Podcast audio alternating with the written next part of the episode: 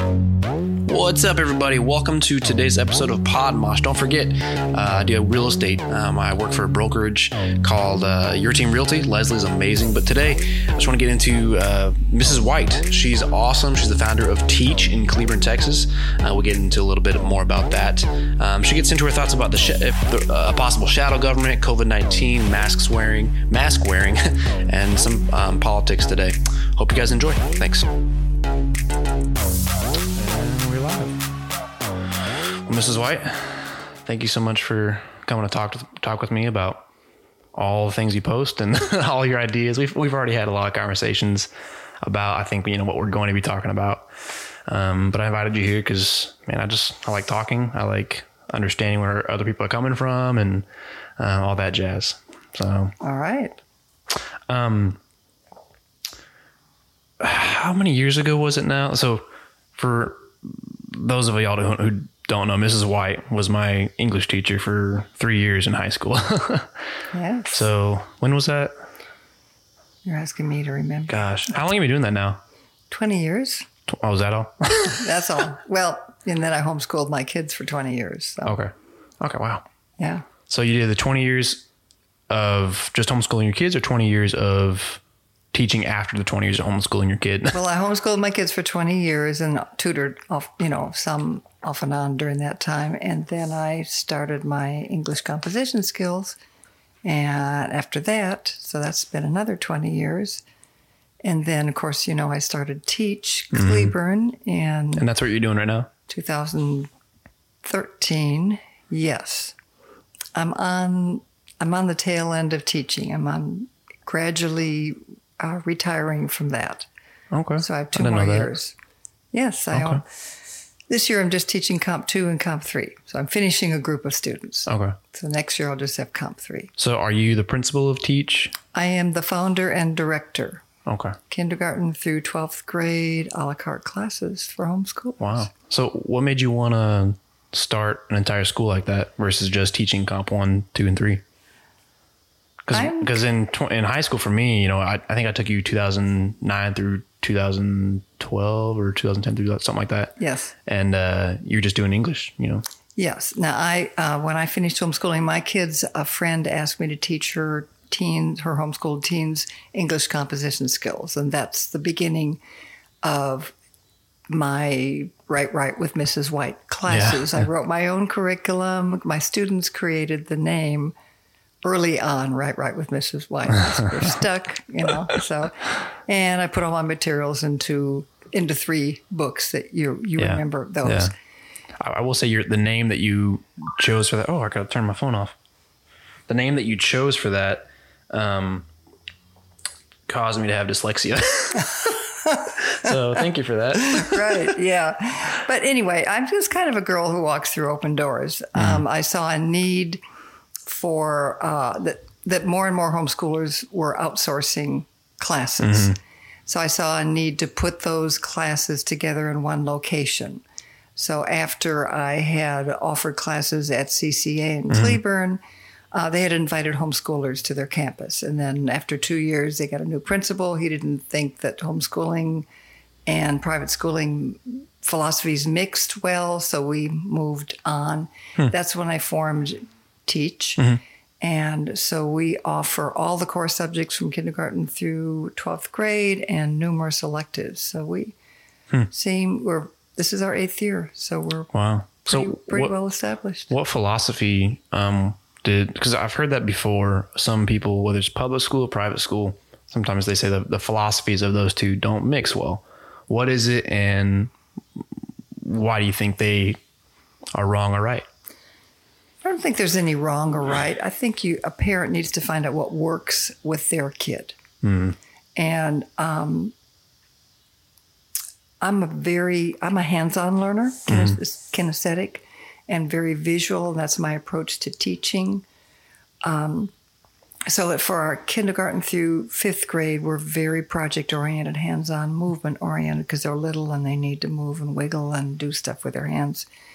Um But all of our teachers are independent contractors, so the way they teach is up to them as far as what works for the teacher and what works for the students.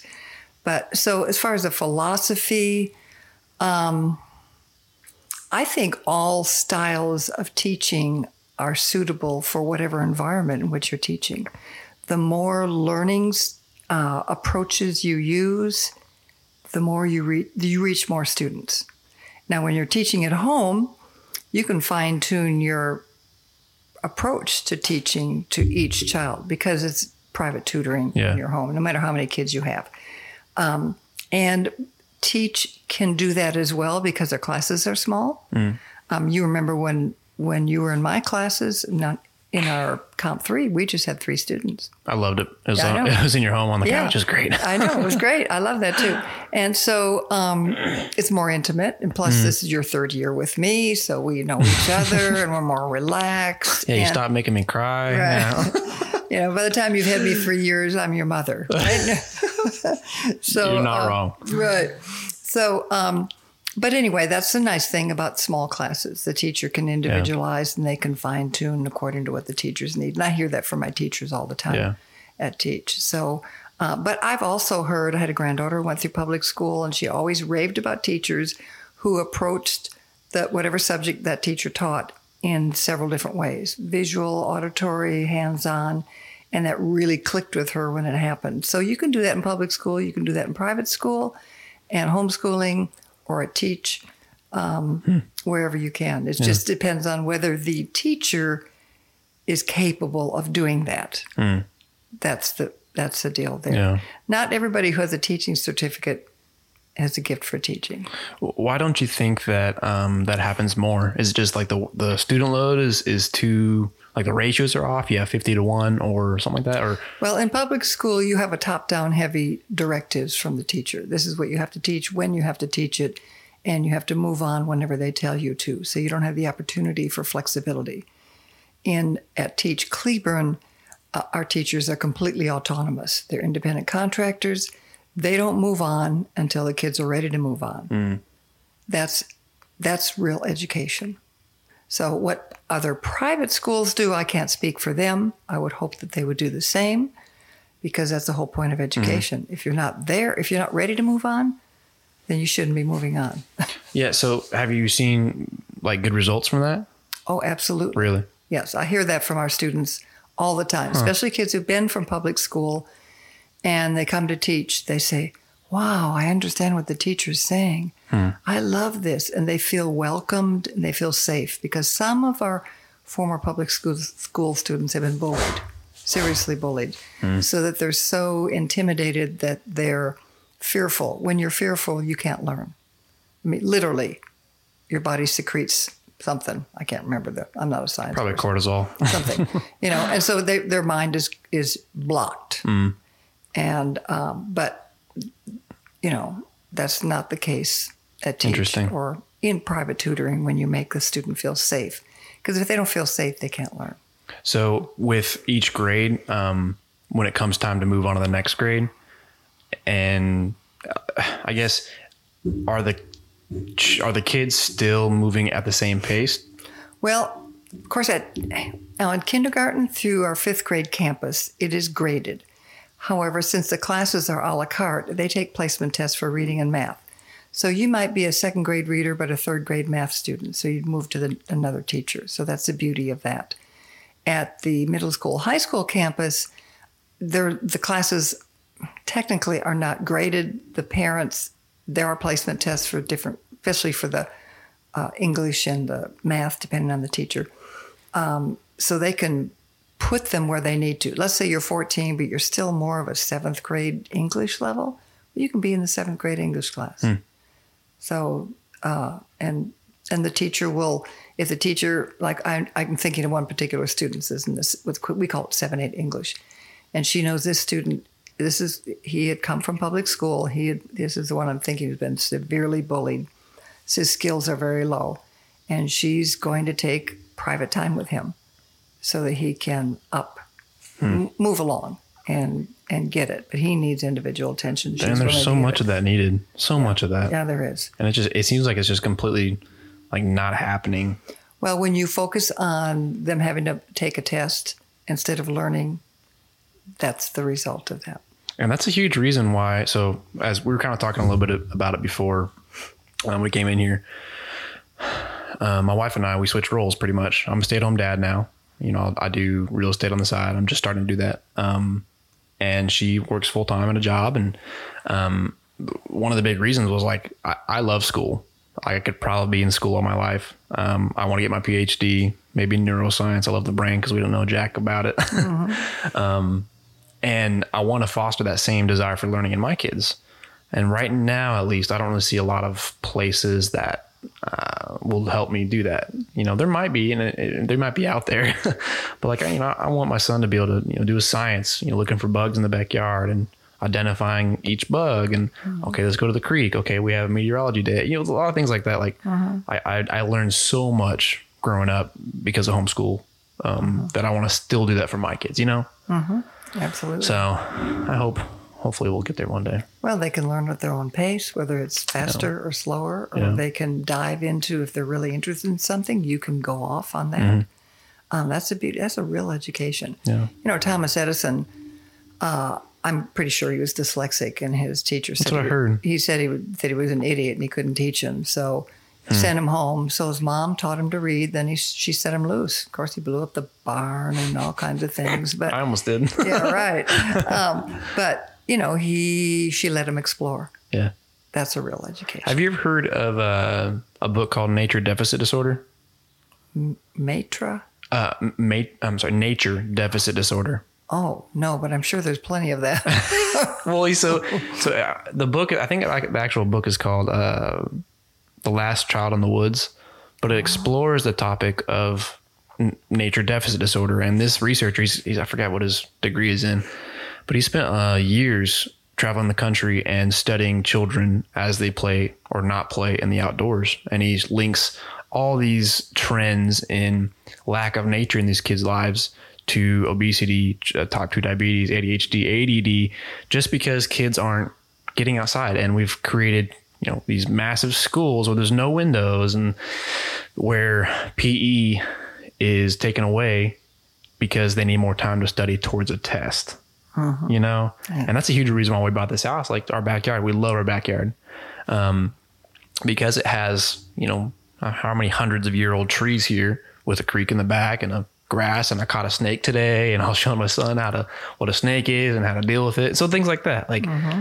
those disorders and the lack of nature have, have directly linked to massive um, issues within uh, children. Well, I completely agree with that because I think human beings are designed to live in nature, and our concrete jungles, even in a small town, are very uh, inhibiting to our human growth and well-being. I think there's a lot of psychological problems with human beings, a lot of uh, unease, a lot of disease, yeah. you know, lack of um, opportunities because we're not out in nature. I grew up in the fifties and sixties. We spent all day outside, mm-hmm. riding our bikes, playing with the neighbors, go out in the morning and, you know, come back for lunch and then go out again, come back for supper, yeah. go back outside yeah. and come back when it's time to take a bath and go to bed. Yeah. That was my era. Mm. And, you know, rode our, you know, I was in junior high riding my bike all over, mm-hmm. riding into the swimming pool, and kids, they look at you crazy. Ride my bike, walk somewhere. Oh my gosh, if I get kidnapped and sold into sexual slavery. Well, that is the real issue, which we don't have to talk about. But well, so was, uh, so that what's super interesting. The book talks about that, though, not just like sexual slavery and stuff, but like the the boogeyman syndrome. You know, mm-hmm. um, stranger danger. Yes, he goes into where that came to be, when it came to be, and um, by by healing, he shows that when when the culture started saying, okay, stranger danger, don't talk to strangers, blah blah blah, it actually uh, decreased a, a children's ability to have a situational awareness and develop risk analysis. Ah, that's very good. Isn't that interesting? Yes. And I've noticed that parents are, I call this the coddled generation. They're not allowed to fail or make mistake. Everybody's a winner.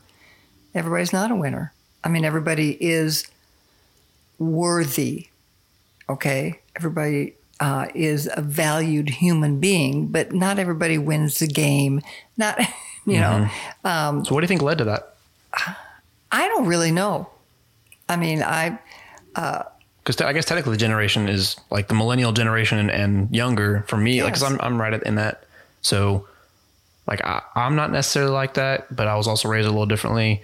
A lot of people younger than me that we know and, and that are rioting and mm-hmm. is that what you're talking about? Well, okay. Let me give you an example just for me, for my class.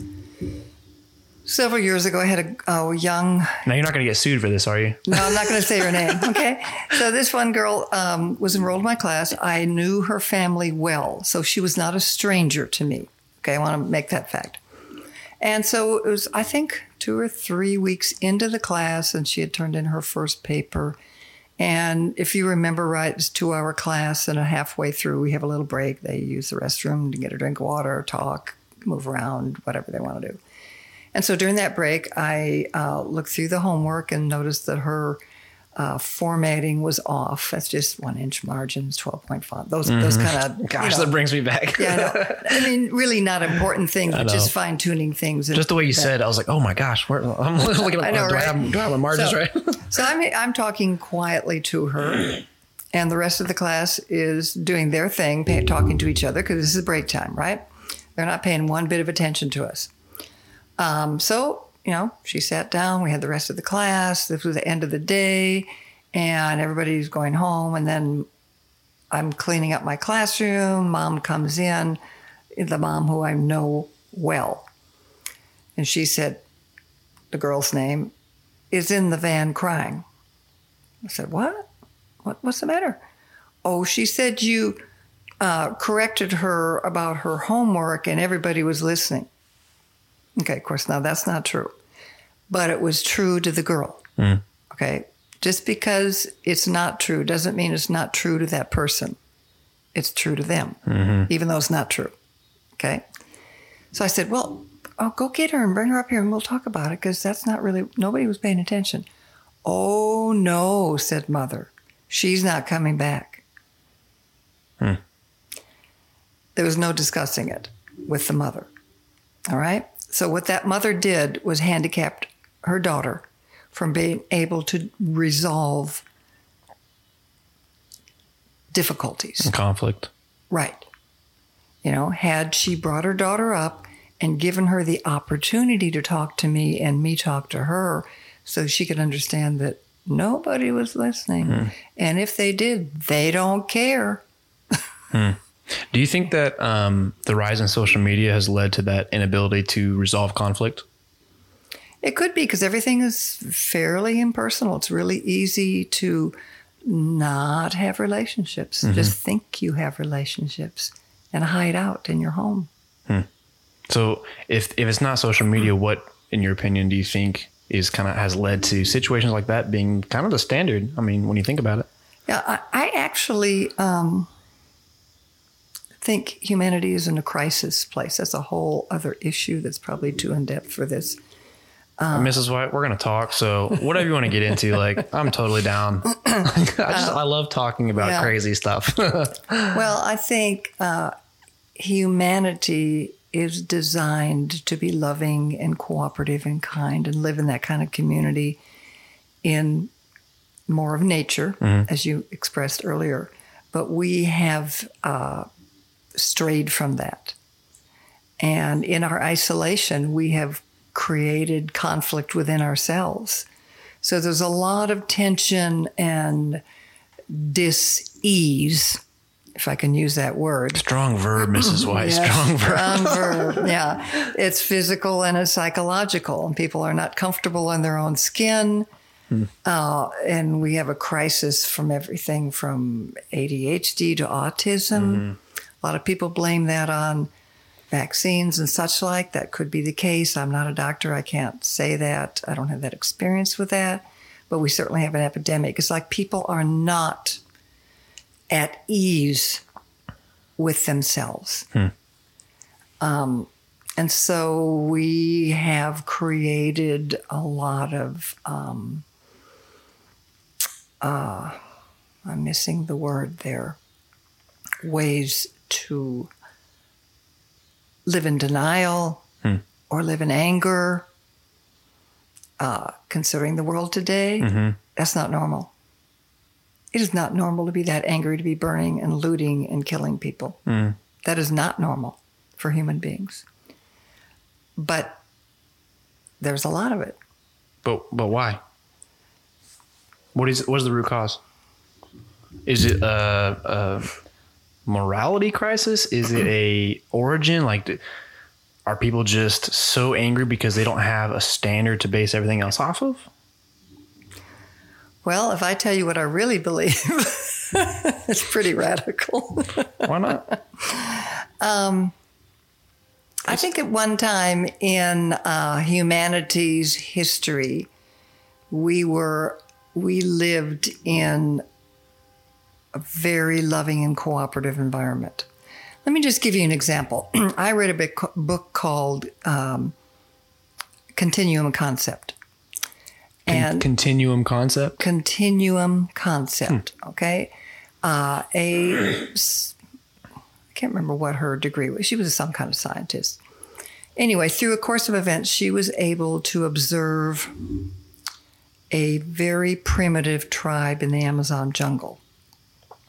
She spent a number of years doing that. And what the thing she noticed was that everything was peaceful. Everything, everybody was cooperative. They were kind. She almost never heard a baby cry. So she determined to observe them and find out why.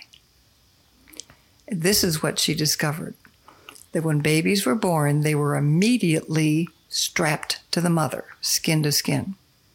And they did not leave her, rarely. If they were not on her, they were on dad or big sister hmm. or Aunt Susie. That baby lived at the level of the mom, okay? So they were seeing life from the adult's perspective. So like separation anxiety, that's what you're saying? Partly. Anyway, so that skin to skin is essential, mm-hmm. okay? Um, so the baby was taken care of, all its needs met, slept with mom and dad, mm-hmm. and because the baby was nursed, that's a natural uh, birth control. So they weren't having mm-hmm. kids every year or every two years, okay? Maybe every four or five, maybe every six, depending. I don't know. Mm-hmm. So you, they got all their needs met, and they were completely secure and at ease with themselves. Even when they got to crawling, she noticed they would crawl around. They'd never get in the fire. They'd never go outside the camp. And nobody was necessarily watching them because they were completely safe and they they observed life and nothing was expected of them. The whole village, mm. you know, they loved those children. They could do no wrong. So they grew up to be very well-adjusted human beings. They weren't competitive. They didn't feel like they needed to be better than someone else. That was the nature of the community. You will see that across the globe in very primitive communities. Um, the um, Bush, I think it's the Bushmen of, of uh, Australia mm-hmm. are like that, but they've been greatly contaminated by Western culture. That's a, like a tribalism, right? The tribalism mindset of even tribal government, right? It's kind of like everybody f- works together.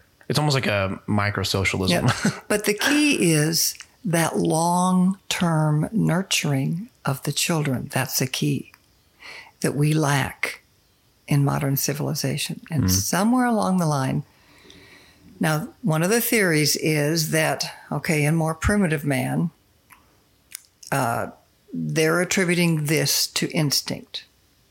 Okay, instinct, you just do what you do mm. without thinking. So one of the theories is that as the brain developed, it created different nerve paths, it started creating memories. The instinct has nothing to do with memories. So if these nerve paths began creating memories, then you're then you're developing what cause and effect. What if I do this? What will happen? Okay? So if you go that path and do something different that's you didn't do on your instinct path, there's going to be some kind of uh, tension. You're not supposed to do that. We always do it this way. It's kind of like the migration path of a bird, for example. You always go a certain way. What if that bird, mm. let's just take that bird example. He's developing nerve paths, cause and effect. And he said, well, what if I go down to that island instead of up there? And the rest of the birds are going, don't do that. This is what we do all the time. Um, hmm. So as the brain develops and you get increased memory capacity, increased, increased reasoning abilities, because instinct is not about reasoning. It's just about doing what you do. Okay, certain things you do. Um, the theory is that created more and more attention. So you're talking about however many years you want to throw mm-hmm. in there. And so the theory is that mankind now, twenty twenty, let's just think about twenty twenty. Freaking twenty twenty. It's total chaos. Yeah. So according to this theory, this is the logical upshot of the cause and effect thinking process of trying to figure out why is, does that work and why does this not work? The brain's trying to figure out what to do something for a good reason. And so the theory of this is that the brain is in conflict with the, I'm just going to call it the right brain and left brain, kind of. Kind of. It may not exactly be that, but let's just, it's easy to think about yeah. that. So you've got this conflict in your right brain and left brain. It's, it's come to a, a climax. It's mm-hmm. kind of like a giant infection in humanity that's come to a boil, like, like a volcano. Like COVID nineteen. Yeah.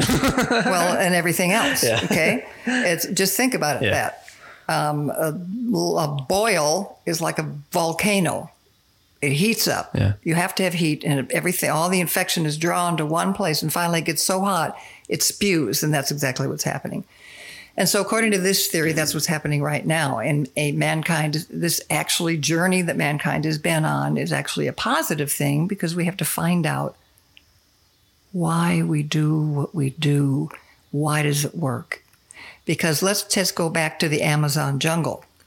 Those people don't know that what they're, why they're doing what they're doing, because it works. They don't know. They're e- they could easily be manipulated by somebody from the outside and say, oh, we need to have a nursery. We need to get these cribs over here for your babies. You don't need to be carrying them over there. That, that's too, blah, blah, blah, blah, blah, you know, all that kind of stuff. And next thing you know, you've created chaos in their community because they didn't know why they were doing what they were doing. They just because always did that. Yes. Hmm. Just, that's what we do. That's instinct. Uh, but so, so, so you're saying today, like the reason why we've gotten to this point in time is because outside influences have changed their uh, initial environment to benefit themselves? Well, we've created this environment because we've been humankind. Mankind's been on a journey to find out why, who we, who are we? Yeah. Why? The big question. The why big are question. We here? Yeah. yeah. And um, so, if you don't know why something works, you don't have any reason to continue it. Because you're always going to be curious. Well, what if Curiosity this killed other, the cat. what, what if this, what if I do this? What do I do that? And next thing you know, well, what about that? What about, and next thing you know, your brain's going, mm. you're, you've got this conflict in your brain. Then you have this conflict in all of humanity. This, that should not be, but it is. So, so you know, over, you're saying over a long period of time, we've gotten to this point. It yes. wasn't just us. Snap, COVID happened and everybody no, starts riding no, no. or black, you know, B L M happened and everybody starts riding. It's, no. you're saying it's a long, we long, were long ripe time. For the picking. Ah. We were ripe for the picking. Interesting. So, um, do you think this was intentional or do you think this was, you know, well, I think there's powers that be that actually, ter- de- you know, created this situation, yeah. but we were ripe. People were ripe to be susceptible to that. America as a whole or the world as the a whole? The whole world as mm. a whole, all of humanity. Now, some people are more at ease with themselves than others, you know, mm. um, it, and that's pretty evident. Do, why yeah. Why do you think it's more global than just our country? Because like, for instance, um, a few years back, I went to Nigeria. You know, we I went to a, a spot in the middle of nowhere. You know, I met with the chief. You know, think about the Discovery Channel huts. That's kind of where I was at. Mm-hmm. And uh, these guys, man, they they... their culture is just way different. Like they don't go by the way we go. Like if you want to even go do something in Nigeria, like you have to say, okay, we have to go now, now. If you say now, that could mean anywhere from, okay, five a.m. to five p.m. So if you're waiting on a ride and you say the ride is on the, or if he tells you I'm on my way, it could be five hours later and then he'll get there and like nothing has happened. Mm-hmm. It's just, it, it's, I say that to say like their culture there just a few years ago, completely different than American culture mm-hmm. in how they viewed everything. And that's, I mean, that goes for every country, every culture in the entire world, but it just, it definitely seems like America and a lot of the first world um, economies and, and cultures are more ripe for the picking. And I wonder if that has to do with more individualism than tribal culture and stress and all that. Well, stress, uh, because we live in concrete jungles, yeah. going back to the nature thing, we yeah. are not, I don't think human beings are designed to live in such close proximity with so many people packed together with so much. Hmm. I don't think that's normal. And so your grandson, your grandson is five? The youngest, yes. Okay, so yeah, this at five years old, the Fulani people um, send their five-year-olds out to go hunt all day by themselves with a bottle of water wow. and a machete. Wow. And they have to herd their cows. Um, they they can be with a brother or something, but at five years old, like it's time to grow up to be a man. I mean, my son's four. Yeah. And so I think a lot of what you're talking about too is has to do with perspective. Mm-hmm. You know, we've we've lost that perspective. You know, we have teenagers, grown people that are my age, thirty year olds who have never left the state and they don't know, or the city for that much. They don't know what it's like to go fend for yourself in Nigeria or no, have those type of, of experiences. No, they're still graduating from college and living in their parents' basement. That's the whole. Well, so that's actually a new stat, a stat that came out. It's like, this is the, the most people within our generation that are, are still living with their parents, which I, I wonder if that has to do more with college debt increasing and the cost for college, and granted the importance for college isn't as significant as it was back then or today as it was back then, in my opinion. Like yeah. you can't necessarily get a job just because you have a college degree now. That's true. And uh, just going to college, just to go to college without a, a viable degree plan, yeah, you know, yeah. and parents uh, coddling their kids. I actually know somebody who had three grown children in their thirties living in their home who are not working. Mom and dad are in their debt, in debt, severely in debt, mm-hmm. working day and night. And these kids expect them to buy a new car, their cell phones, uh, to completely support them. And they're out there in the streets. There are those people out there in the streets, mm-hmm. protesting, rioting, those kind of things. Um, but, um, back to the question about why yeah, sorry, we got worldwide. No, that's okay. Kind of got off. Um, television and the internet, the cell phone. Africans have cell phones. Oh yeah, they it's, all have it's cell so phones. Great.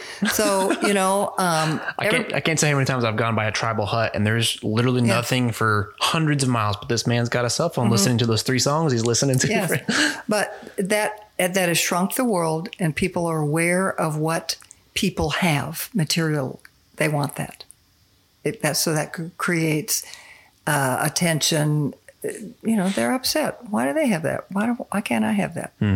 So people are angry. They're not happy with their lives. And then you on the, on the other spectrum, you got these extremely well-to-do people that, of course, their money hasn't made them happy, so they're angry. Yeah. And and all that negative energy creates sickness. So their bodies are sick. You're mentally not on top of things because everything is energy. If you're putting out negative vibes, you, that's who you draw. Your draw who is drawn to you, and everything is connected. If everything is energy, everything in the entire universe is connected. Mm-hmm.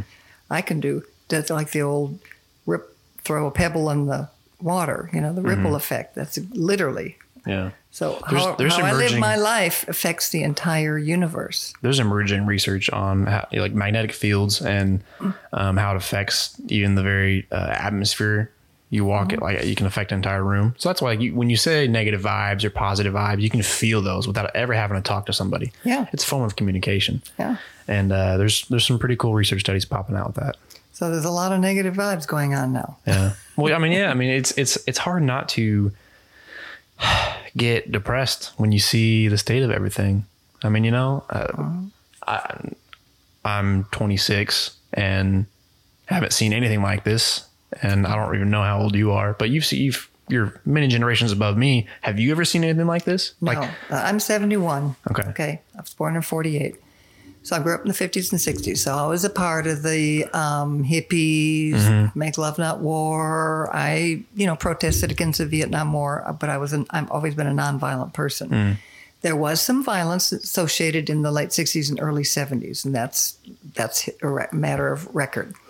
But, but in those days, the National Guard was called in immediately, mm. put it down. Now, now the govern the governors have to call the National Guard, and they're not. The president is has no authority. He's yeah. not usurping states' rights. Yeah, so that's a not, big no-no. It's not his fault, you yeah. know. So the governors or the mayors, they are not calling for help. They're letting this go on and on, which did not happen in my generation. Huh. Did not. So, um, uh, man, the sixties were a wild time. They were iconic. I mean, there's all kinds of things going on because you had the Vietnam, you had the uh, civil rights movement, and then you had the huge explosion of music, which mm-hmm. we've never had an era like that before. That would have been, been wild to live in the sixties. It was. My buddy and I were talking about, uh, my buddy, Zach, you know, Zach. Yes. Uh, I had a podcast with him last weekend just to practice. This is technically our first one, but um, we were talking about how like, like the crazy stuff came out of the sixties, even all the conspiracies with like, you know, what M K Ultra and all that. Okay. It all comes out today. It's just insane. Midnight, op, op, I think it was Operation Midnight Climax. Uh, Um, the C I A doing all this cover up stuff and mind control with L S D. And so we're like, can you imagine? Like, so there's so many ideas. There's so many conspiracy theories going on with COVID with, and you post a lot about it okay. and you post a lot about politics and you post a lot about, um, just a very different perspective. I think a lot of people like hearing it. Some people may not, but I don't know. I'll, I'll watch or listen to it. I don't really care. It's great.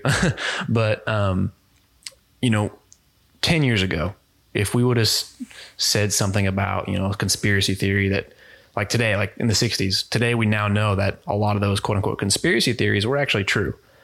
So what is going on today that ten years from now, we attribute to conspiracy theories today, but ten years from now or twenty years from now, thirty years from now, we go, okay, no, that was actually true. You know? Well, the thing that we have to remember, know that the term conspiracy theory I, was I, I created Uh, when people started questioning J F K's death, yeah. and how it was handled, and who actually did it, and who was behind it. Now, was that from that video, or was that from a out, out different source? That, you know, that, well, that's just an historical fact. Okay. Okay. Um, but as far as that goes, so they were discrediting. They yeah. wanted to discredit people. So that is a discrediting term. So that, you know, you look back, you're just a nutcase. You, conspiracy, conspiracy theory, theory yeah. yeah.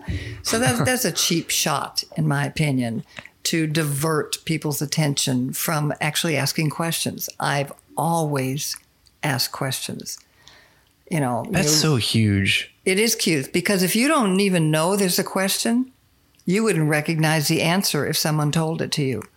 So if you're a person that's not asking questions, you have no idea. You're just going to do whatever somebody tells you to do, hmm. like a sheep, you know, like a bull with his ring in his nose. But so many people do that. They do. That's scary. And, and I, mean, I think perhaps it's part of our uh, public educational system. And, you know, I'm not saying that public school teachers are bad. I'm saying the system has promoted a non-thinking way of living one's yeah. life. I mean, I hear lots of reports. Now, I never experienced this when my education through public school, but where teachers do not allow students to question their the teacher's political perspective, especially, let's say, in a history class or those kinds of things. You're not going to be talking about that in math and English, maybe. Well, English, you might get some, depending on the literature that you're mm. reading. But mostly in your history type classes or psychology classes and things like that, that teachers have punished kids for questioning the teacher's stance on something. Yeah. Uh, and I think there's a fine line between, um, like, for instance, COVID. You know, it's very healthy to question things about COVID. Um, I had COVID. Um, it definitely sucked. Like it, it, I did too. Oh, yeah. Did you really? Yeah. I didn't know that. Mm-hmm. How was that for you? My throat was on fire. That was the worst thing. And I had a fever and I slept for about nine days. It took huh. me about a month to actually feel normal. Yeah. But, you know, it's kind of like the flu. Wow. I didn't know you had COVID. And you're seventy-one.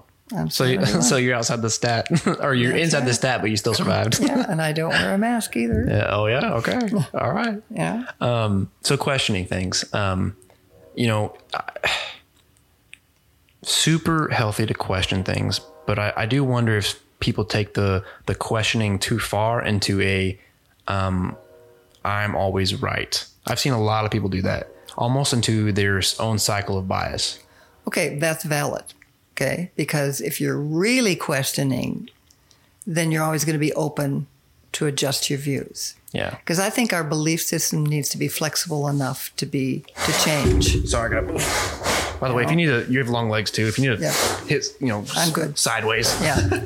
Um, but yeah, too many people, like we talked about earlier, how you, someone could believe something is true, but it's absolutely not true. Mm-hmm. But to them, it's true. Yeah. Okay. Um, But I hold my beliefs very loosely because they're always subject to change. I mean, yeah. we, you know, the old scripture, we see through a glass darkly, should be, it should get clearer as we age and grow and mature if we're asking questions and if we have an open mind to mm-hmm. see, to adjust our perspective. And that's the way I've lived my life. I guess I've been climbing out of boxes for decades. You know, just well, see, just when I think I'm I'm done, I look on. Oh, there's a whole new crop of deception there, you know? Mm. And we're all deceived. Yeah, and, and you know that's a scary word. We don't, I don't want to be deceived. Well, we all are. We all believe things that are not true. Yeah. That's really the definition of deception. It's nothing to be scared of. So that's I have the most respect for. So I used to work with doctors. I I, I worked at the county trauma center for five and a half years. Um, still have great friends there, still hang out with them all the time. Um, and there are, there are, there's a staunch difference between how certain doctors practice medicine. The doctors who are willing to say, hey man, like, okay, I might've been wrong on this. I've, I've kind of changed my tune on, you know, wearing masks or not. Um, I've changed my tune on how I treat this disease or not. Um, those doctors who are able to do that are some of the best doctors I know. And because they, they realize, hey man, medicine is still a practice.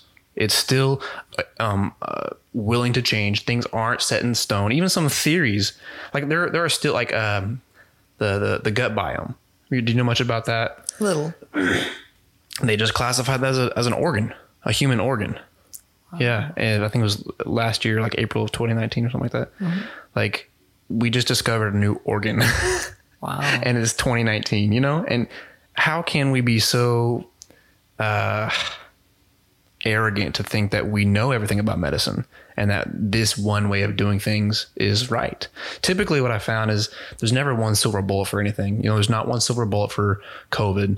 There's not one silver bullet for fixing the flu or any disease for that matter. It's typically a, a variety of things that we all have to come together and kind of realize this may work or this may not work. And we have to adapt. And that's huge. That is huge. That's a very perceptive for you, for, for your person of your age. That's impressive. You know, I wish more people would think like that. Too many doctors think they're God. Well, I'm guessing that our approach to medicine is too much uh, dealing with symptoms and medication and surgery. And there are more holistic doctors, nutritionists, and I don't know all the names for all those different kinds of naturopathic doctors. Mm-hmm. Um, but um, they're out there and they're using very alternative methods in bringing and having very successful results for their patients without drugs and without surgery. It's just, it's um, very hard to practice that though. Like I, I can't, it is. There is um, like the entire system is built for treating the signs and symptoms and not the core issue. Yeah. But like for instance, an M D, a medical doctor, they're, they're specifically trained to treat the signs and symptoms and not really branch out of that. Now, the doc- some doctors do, don't get me wrong, mm-hmm. but it's far easier to get into a residency program as an M D than a D O. A D O, you can still be an E R doctor. You can still be all the, t- the typical doctors, but the D O looks at the core issue. They they have some training in chiropractic adjustments and mm-hmm. musculoskeletal systems. Um, like so D Os and M Ds. It's, yeah, it's really hard um, with a whole health issue because you have people that eat excuse me, crap. Oh, you cussed. I did, right? And, you know, they don't exercise and they're obese, but yet they... Are you hitting the bottom of that table? Oh, maybe so. Okay, that's what I'm hearing. I'm hearing oh. some sort of ringing. Okay. Sorry. Yeah. Continue. Um, so that's a big thing with me you should take care of yourself. Don't tell me that I'm hurting you if I don't wear a mask, if you are obese or you're not taking care of your own business, you know. Um, hmm. But, yeah, you know, we have people don't cook at home. They eat out at restaurants all the time. That's that's very uh, generally unhealthy eating. Oh, yeah, no, generally no, massively.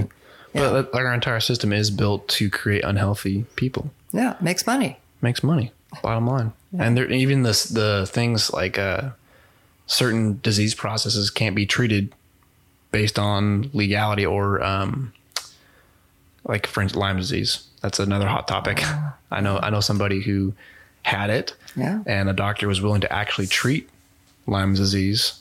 And after two two days, I think three days, the person came back to get another treatment and the, the entire office was gone. Yeah, they, they went to the mid back to the Middle East. Oh my goodness. And Lyme disease is a whole nother quote yeah. unquote conspiracy. I had to do a paper on it for college, and well, all these, all these. I don't know if we can get into that. Autoimmune diseases. Yeah, I mean, there's there's a whole list of them mm-hmm. that are, you know, even uh, rheumatoid arthritis is an autoimmune disease.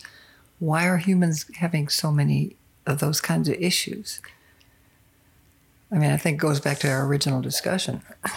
Hum- humans are broken; they're not comfortable in their own skin, and so it's creating all kinds of mental and physical issues in humanity. It's a, it's a global issue yeah. with humans, not just in the Western world. Oh, no, definitely. You know, so uh, the more primitive cultures are envious of the Western cultures, and the Western culture has reached its peak, and it's, you know, all the material possessions we heap on ourselves, keeping up with the Joneses, hasn't brought the satisfaction that they thought it would. Yeah. yeah. There's just a lot of issues, man. I just, mm-hmm. for me, I just want to fix it all. And that's what really is, is super hard. Like I, I realized I can't necessarily do that as an M D, but if I can get a P H D or even a master's, if I can just start doing some actual research projects that might actually change public policy, maybe I can actually start doing some change on a macro level. You know, everybody can do something. You know, the, the simplest thing is everybody can be kind to other people. You can smile at somebody, give them a word of encouragement. That's something everybody can do.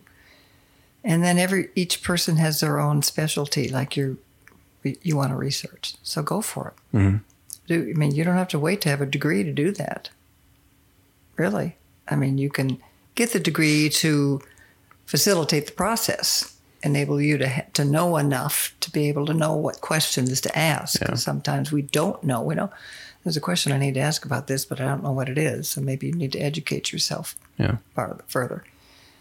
Um, but I learned a long time ago that I can't help everybody and I can't solve all of the world's problems, but I can be me and do what I can do in my own giftings. Let's yeah. say I'm, I'm a teacher. I started to teach. I was thinking about, I put a quote on Facebook about how uh, uh, the river doesn't drink itself and so forth, you know, that that one of the basic things about human beings is that when we make other people happy or when we, we're kind to them, uh, that's really,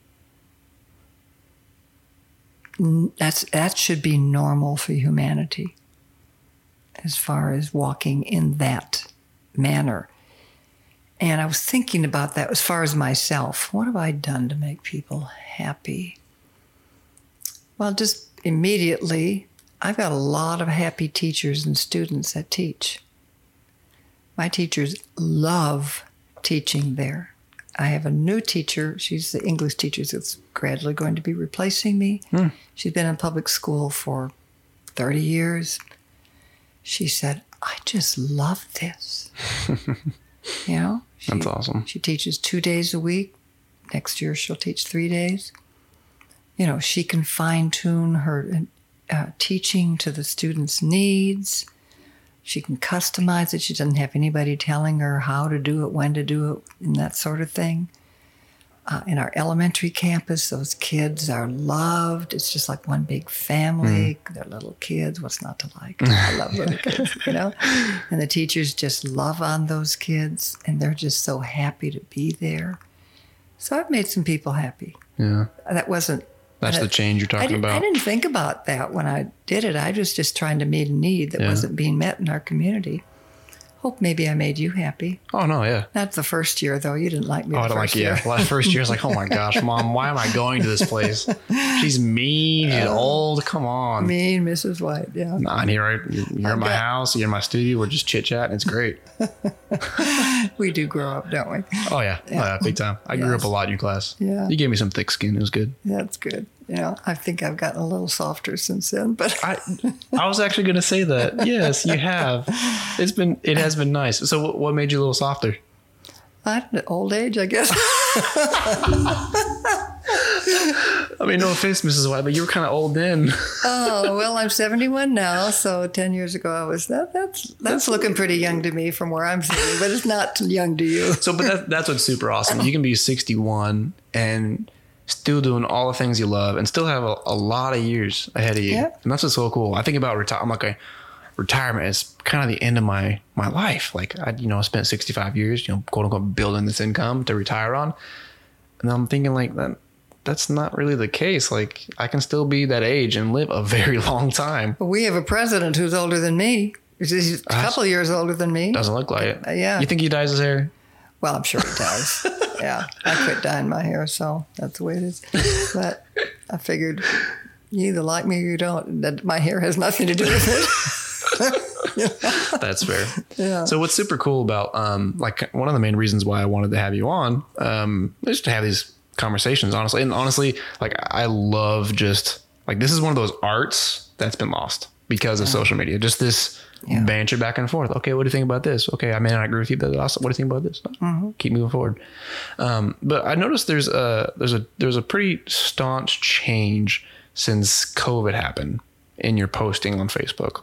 Mm-hmm. You post you started posting a lot more um, topics and um, from everything from politics to what you disagree or agree with about COVID. Mainly disagree. But so what what kind of what kind of facilitated that change in your posting style? Okay, so I'm a communicator. No. Yeah, right. So that's what I teach, you know. And um, I feel like that's, I guess you call it a calling. I mean, it's kind of like, it's the itch that I have to scratch. Mm-hmm. You know, I have backed off on times, and then I get people claim, don't do that. I need to hear from you, you know. So I had somebody, a longtime friend um, back from the nineties in our homeschooling days, private message me and saying, thank you so much for your posts, because I, in her perspective, I was speaking the truth, um, and I need that. But I'm afraid, I'm afraid to post. There's a lot of people that are afraid to comment or to put their own posts. They are afraid. Um. Maybe because I'm older, I'm not afraid. I mean, what are they going to do to me? So if they assassinate you for saying something crazy, you're like, ah, I've lived a good life. I've already lived my life. You know, I don't want to die, but yeah. you know, I've lived my life. Um, I'm, I'm done. You know, I have to, I can actually say I've done everything I wanted to do. Hmm. I don't know how many people can say that. Yeah. As I said, I I'm agree. a girl who walked through open doors. Um, yeah. Something presented me. I walk through, I get an idea. Like, Start Teach. I had no idea it would be like it is. You know, it would become what it is. I'm just dealing with the moment.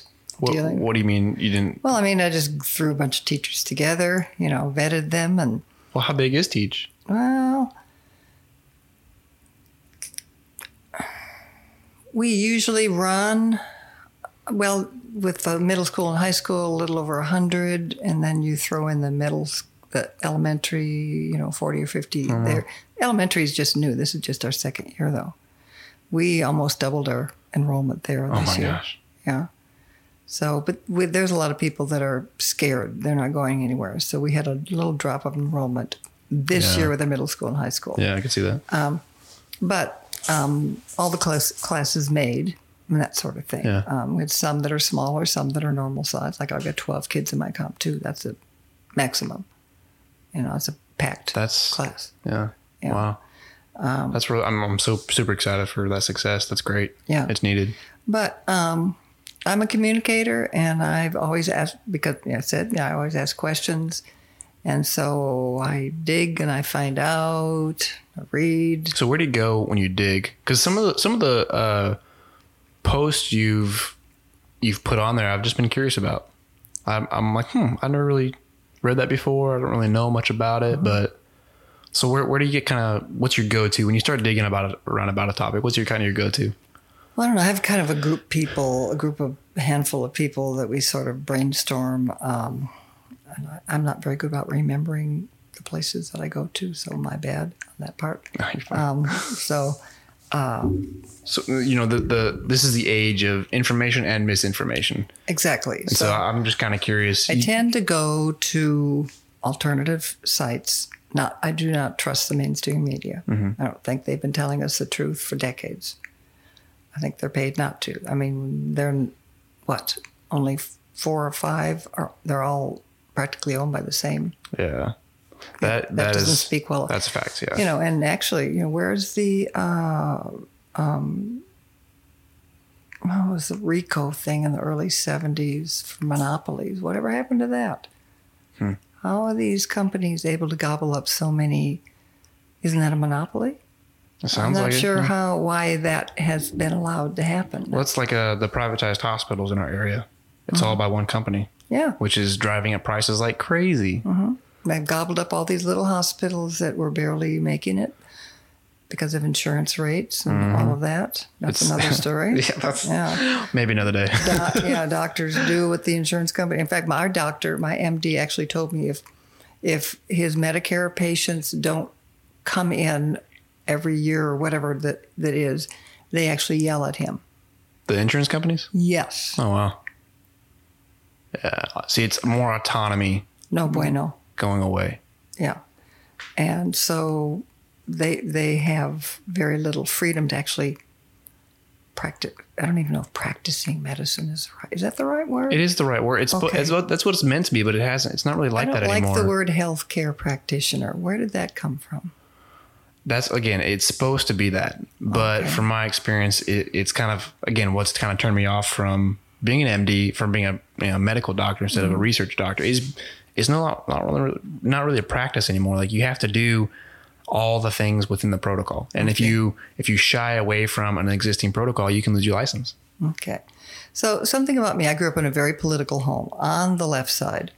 My dad was very heavily politically involved. He... um was George McGovern's campaign manager in South Dakota in nineteen sixty-two when he first ran for the Senate, the bid wow. in South Dakota. And there was, is there something special about nineteen sixty-two? That for some reason that's ringing a bell. Well, nineteen, you know, Kennedy was elected in sixty and sixty-three. He was assassinated. I'm not sure okay. about that. Anyway. Um, I'm he, just being dumb then. okay. When we, we had to move to Wisconsin because he had to quit his job to campaign for George. So he had to get another job. We moved from South Dakota to Wisconsin. He was um, um, uh, McCarthy, Eugene McCarthy's Wisconsin state campaign manager when he was, ran in the primary against Hubert Humphrey in nineteen... sixty-eight. You're you're popping out some numbers like you. That's yeah. that's awesome. Well, that's when I, I was living then. I know, but that's that's great. Yeah, sixty-eight was that. I can't remember yesterday. Wild Democratic National Convention in Chicago where yeah. there was a lot of violence. My dad became well. He was very renowned in the National Democratic Party. He helped reframe the Democratic Party from the blue collar, brought it up into the universities. Uh, uh, so he traveled the country a lot, mm-hmm. you know. Um, he was the guy who stood up and requested that the Democratic National Convention be moved to Saint Louis instead of Chicago because of the police brutality, and they said no. Hmm. Um, there's Wisconsin State Historical Society has a whole many files on him. People have done their PhDs and master's degree on my dad. Really? So I, yes. So I grew up in a very... What's his name? Donald O. Peterson. Donald O. Peterson. I'll have to look him yeah, up now. He uh, passed away two years ago. Full PhDs on your dad? Yeah. Golly. Anyway. I'm sorry. Um, that's, yeah.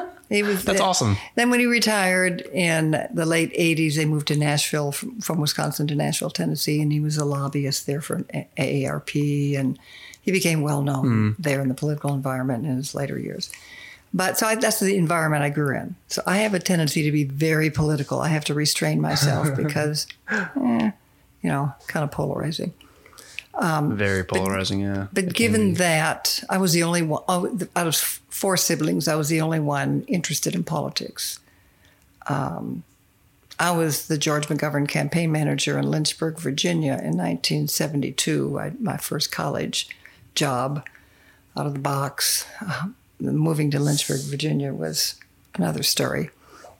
Wisconsin girl moving to Lynchburg. Mm. Lynchburg. Mm. I was pretty much of a liberal girl, so it was quite an eye-opener. Really? But, um, so always kind of that way. But, so I, I am a questioner, so I don't just take things at face value. I say, well, what about this?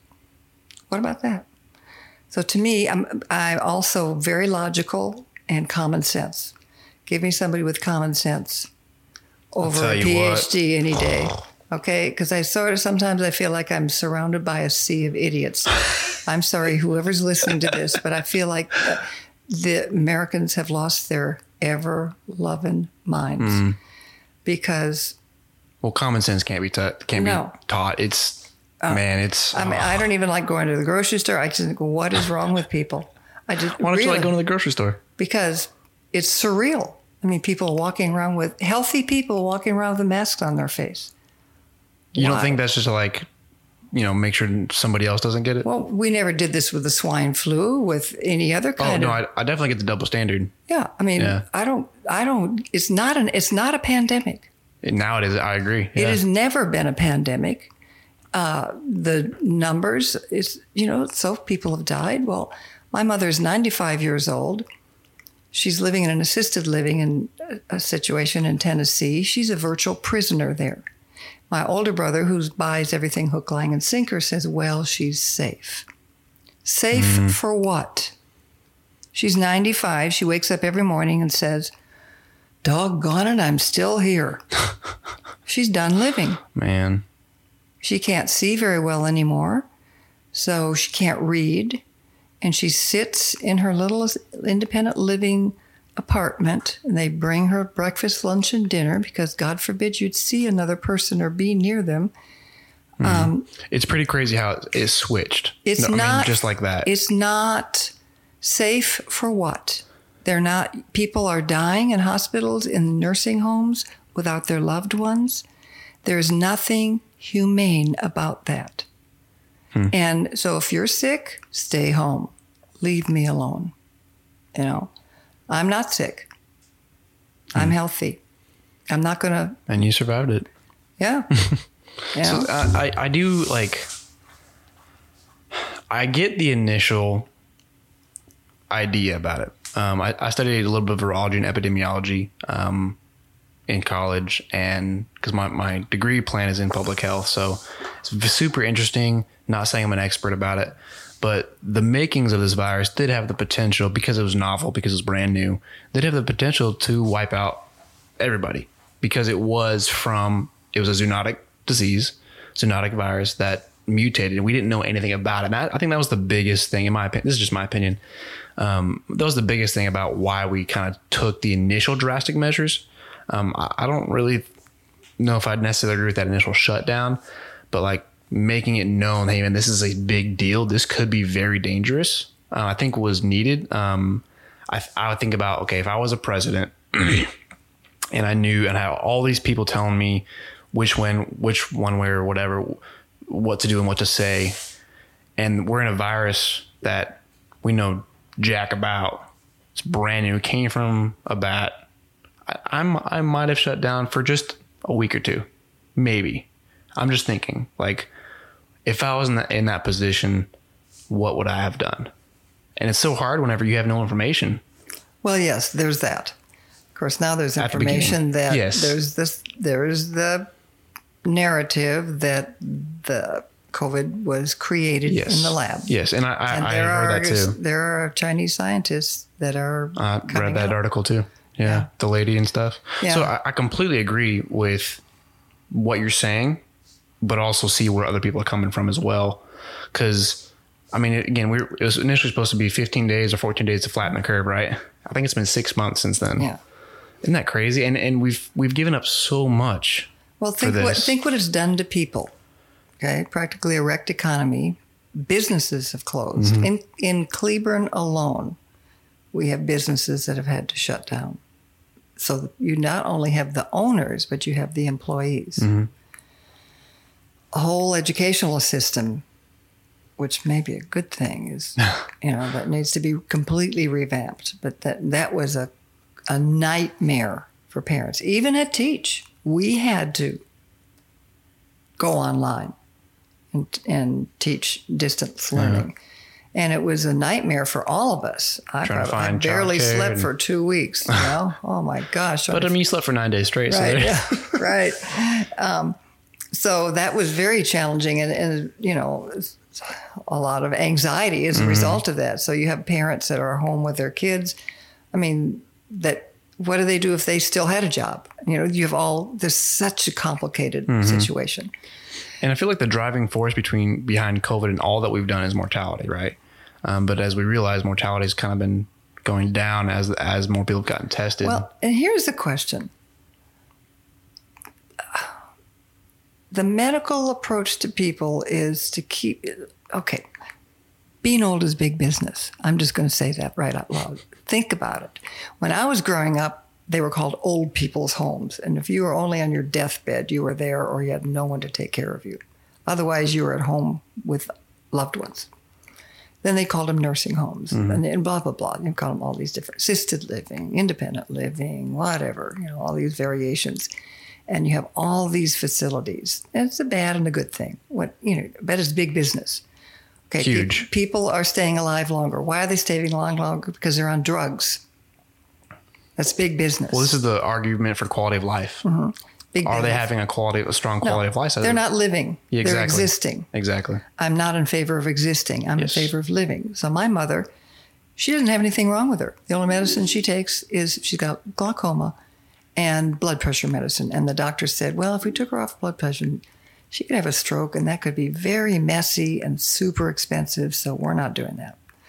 So other than that, she keeps taking along.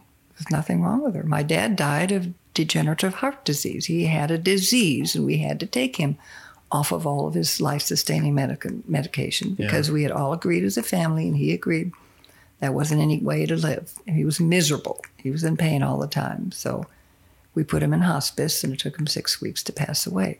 That was not an easy decision. But either way, his death was going to be a miserable yeah. thing. Are you in favor of assisted suicide? Actually, I am. Huh. Yeah, I was wondering. You know? I mean, it's my life. It's not anybody else's life. Yeah. Um, around and carry on and tell her she's got a little yeah. dementia. Um, well, she's ninety-five years old. You know, of course. That's awesome. um, but you know, she'd like to go down to the dining room and sit at a table with other yeah. people. I mean, they haven't gone anywhere for crying out loud. Who are they going to infect? Um, you know, really. yeah. You know. Uh, so what do you what do you make of that report? There was an, a, a whole apartment complex in New York where they all tested positive for coronavirus, even though they were all quarantined and never left their apartments. I don't know if those tests. I mean, those that I've what I've read of those tests is that it was not designed to be used the way in which it's being used. Mm. That's what I've read about that test. And, and of course, it, test is not accurate. It may be. But so what does that tell you? I really don't know. I mean... You think it's airborne? Uh, Instead of... Because there, there's three... I think there's technically three different types of precautions. There's uh-huh. um, like contact precaution. There's droplet precautions, which is the flu, uh-huh.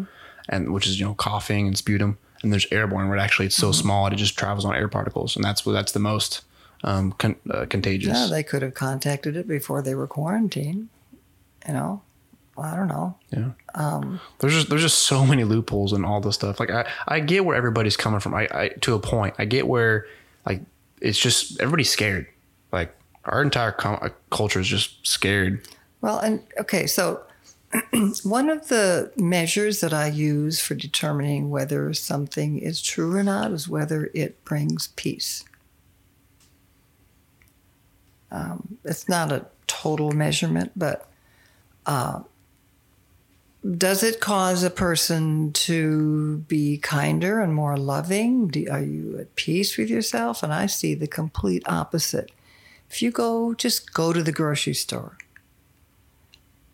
You rarely see, you can't see their faces. You just see their eyes. Uh, people aren't smiling. They're not greeting you. People are suspicious. They're downright mean. My eyes are smiling sometimes. You kind of see them squint. Like, yeah, well, you would, though. Uh, but for the most part, they're not. They're mm. suspicious of you. You know, uh, why aren't you wearing your mask? I The uh, secretary at the church where we have our um, middle school and high school classes uh, was at the grocery store. It was last. It was before masks were heavily mandated. But, uh, but they're not really mandated in Cleburne, are they? I think it's depends just... Depends on where you go. In Cleburne? Yeah. I it's mean, up to the business, right? Yeah, but, you know, everybody's... They all put that sign on, but then some of them, they don't care when you yeah. get there, and others do, you know. Um, there's one restaurant that did not put the sign up. That's um, that Black Sheep uh, over there where Caddo Street Grill well, used to be. Mm. And nobody wears masks there. F Y I, if anybody wants to know. But, I'll edit that out. uh, uh, anyway, um, she was raped by six men, and her face was her lip, her mouth was duct taped in that process when she was a young girl. Wait, and who's this? This uh, woman that I know. Oh my gosh, I'm sorry. And I don't. she uh, was left for dead. She somehow survived. Wow. Okay, so she said, "My husband can't even touch my mouth. Nothing." So she does not wear a mask. All right. So she had a lady get in her face. Get in her face. Not staying six feet away. Hello. That doesn't make sense. "Where's your mask? Why aren't you wearing your mask?" She said, I uh, I have a medical reason why I don't wear a mask." What reason is that? I mean, I'm just telling you verbatim what this friend of mine told me. So she decided to tell her story. She said, "And I raised my voice when I did it." And by the time she was through telling that story, she had a crowd of people around her, and they were all sobbing.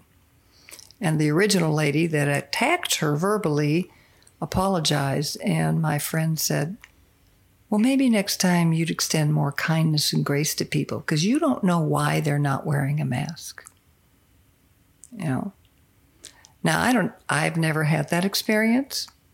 I'm not sick. I don't have a medical reason not to. to put on a mask, but I don't believe that healthy people should be masked. I don't want to breathe my own carbon dioxide or limit my oxygen intake to satisfy draconian measures. This is still mm. the United States of America, and it's unconstitutional to tell me mm. what to put on my face or what not to put on my face. What do you think about the people who say, um, like you don't, you could spread it without ever knowing you have it?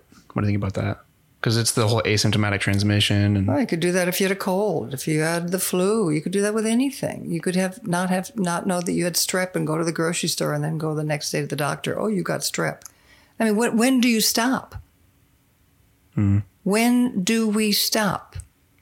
If well, we're going to live, we haven't. I yeah, mean, it's if, been we're six going to, if we're going to live in fear of every little disease. Because the death rate in this is minuscule. More people die of tuberculosis than they. And that's another thing. Like, uh, the, did you ever look at like the hunger statistics, like what it's causing to world hunger? Well, yeah. It's like typically on an average, we have nine million die of hunger, um, just on average worldwide without coronavirus.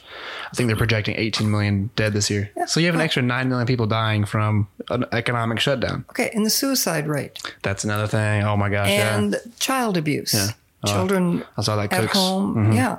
So, and, and the people that are very uh, fanatic about mask wearing, they're, they're so callous about those issues. I, and I don't, I don't get that.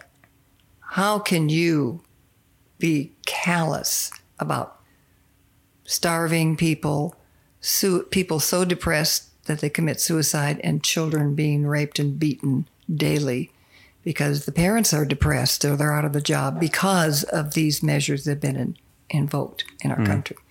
Um, so it, it, does, do you think it goes like, like why are, is there so much of the population um, thinking this and believing this? Because I've caught myself, you know, okay, maybe, maybe I am being selfish. Maybe I am being, you know, naive to think that, you know, wearing a mask is, or not wearing a mask is uh, selfish. But is it, is that normal for human beings to cover their faces? Think about it. Well, they did that in the, during the pandemic. And I, I think that's what I've seen a lot of, like, doctors that I've known have posted a lot about that. They post, hey man, like, yeah, I get it. You may not have it, but think of others. And now it's become this, this social uh, pressure. Like, you're a terrible person if you don't wear a mask because you're not thinking of others. That's very self-righteous of them. Then, well, I get that. I don't look at it from that perspective, because if, if their mask works, then what are they worried about? Well, there has, but however, there, there has been, I, I get what you're saying. I definitely get what you're saying.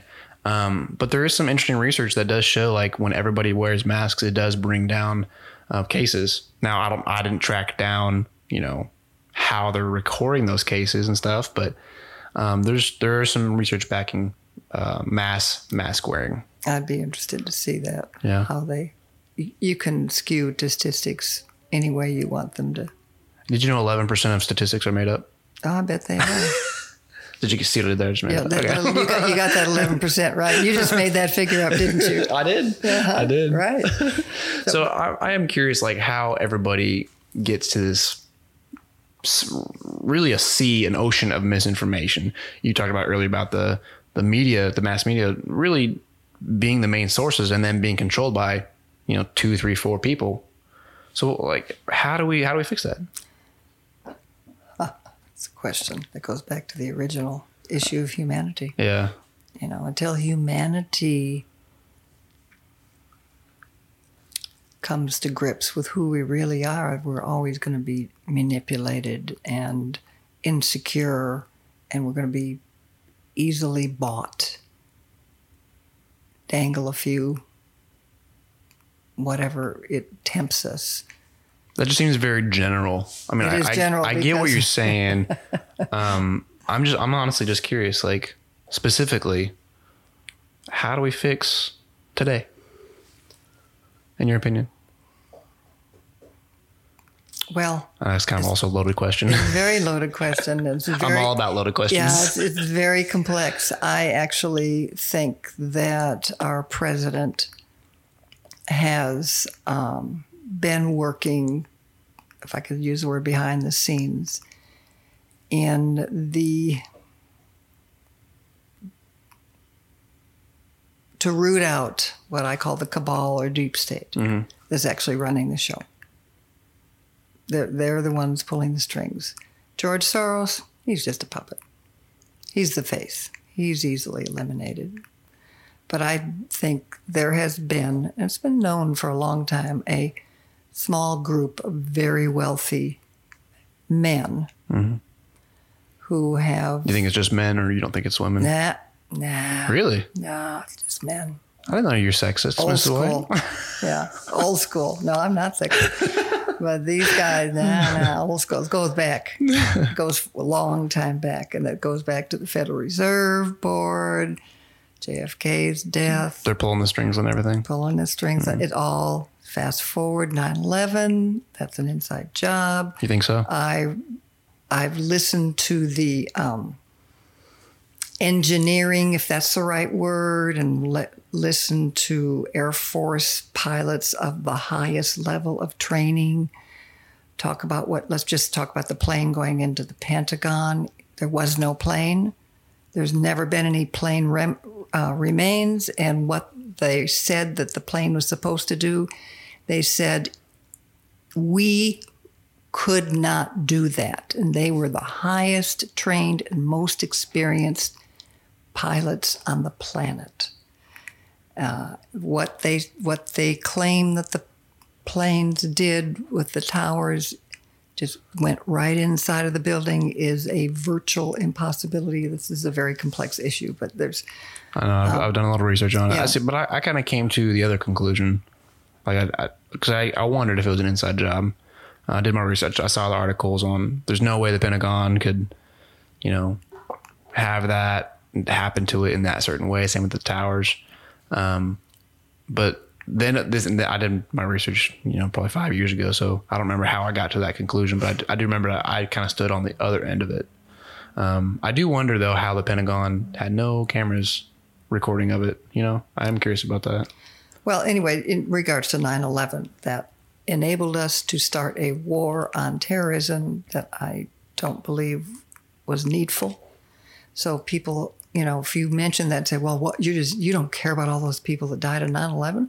Well, by golly, I sure do. What about the that last nineteen years of screwing up people's lives, the mil- people going into the military, you know, all full of zeal, you know, against the war on terrorism, come back with P T S D or missing limbs or you dead.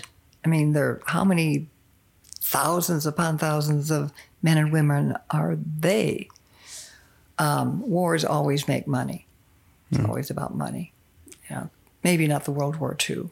World War Two maybe was the only righteous war there was. Mm. Get rid of Hitler and the Japanese Empire. I don't know. But, you know, so you have nine eleven, you have this war, and then, you know, I believe that the cabal or deep state, whatever you want to call it, you know, they funded Hillary. They were determined that she, they they rigged the election. And then when Trump mm. won, they had, I mean, they were shocked mm. because that means he, he won by a landslide in a rigged election. So they invested millions and millions of dollars into Hillary's campaign. They want their money's worth. So we're just in a big temper tantrum. You think the like today is a temper tantrum of it's a, it's previous it's, it's years? Been nonstop ever since Trump has been elected. Think about it. No, yeah, definitely. We've no, spent it's, how many millions of dollars? Thirty million, thirty million dollars on the impeachment. Is that what it was? I don't know how many millions. Uh, they didn't. They haven't done anything but the impeachment process. Mm. Well, that didn't work. I mean, if you connect. You know, did you ever do dot to dots when you were a kid oh, yeah. in a coloring book? I well, still do. Yeah, right? Yeah, because you got kids, right?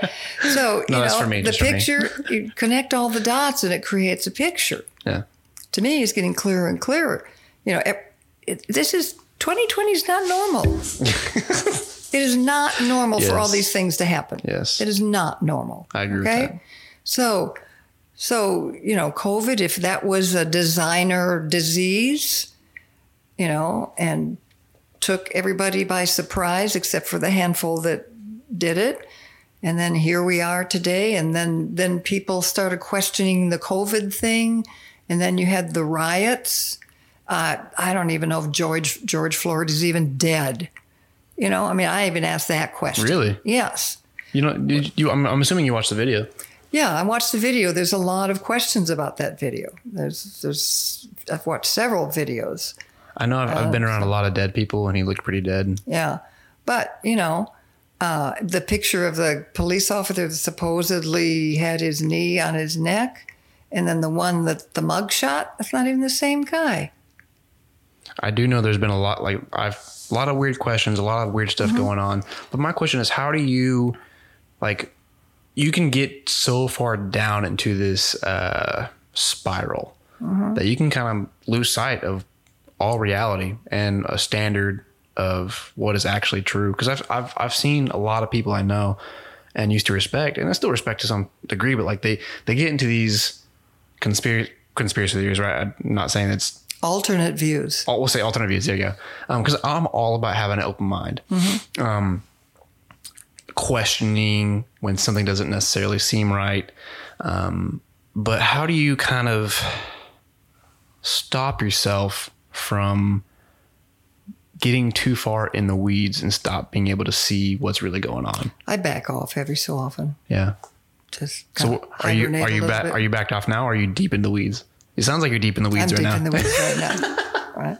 I, you know. But see, that's great. You can you can you can know like, hey man, like maybe yeah. we should take a breath for a little yeah. bit. I do, I do. I have to, I have to, I have to. But look, I'm going to go back to George Soros. Okay, oh, so let's say he's dead. Okay. Soros or Floyd? So, I mean Floyd. Okay, da, da, da. I don't know Soros dead. Yeah, right. He may be. Um, anyway, um, he was a drug addict. He was a violent man. He was a convict. Um, he was. One of the sources said he probably died because he dumped his drugs in his mouth and he had an overdose. He couldn't breathe. That's another source that I read. Or, yeah, yeah, whatever that is. um, so it didn't have anything to do with the knee on the guy. And who made it a race issue anyway? Who made it a race issue? To me, racists make it a race issue. Just because the cop was white and George is black, why do we assume it was a race issue? That's a big question I want to ask. Who said that?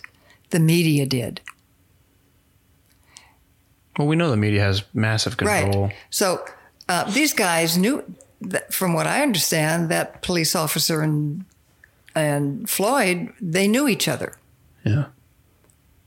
I don't know if they were friends or just acquaintances or what they were, but they already knew each other. I think uh, f- from what I read, uh, George Floyd would frequent a, a bar that the cop would okay. be security guard at All or right. whatever. So, bouncing um, or something. So that's the question people need to ask. Who made this a race issue? If he had been white, would we be talking? We wouldn't be talking about it right oh, yeah. now. Not okay. Really if the cop had been black, we wouldn't be talking about it today. I, I don't know. I, I've seen some um, like black on black crimes like that. Um, and I think it's it's become more of a police issue than just race. Because well, I've seen a lot of just crazy videos of people just dogging the police just because they're police. Yes. And I have a good friend whose son is a police officer in Irving. He's white. And he told his mother, he said, more often than not, when they pull over a black person for a traffic violation, they get an attitude. You're pulling me over because I'm black. Instead of being cooperative, just like you and I would be. He said that's the case. Pulling him over, just like we would any other person, had nothing to do with their race, but then they get an attitude and then there's trouble. But back to Floyd.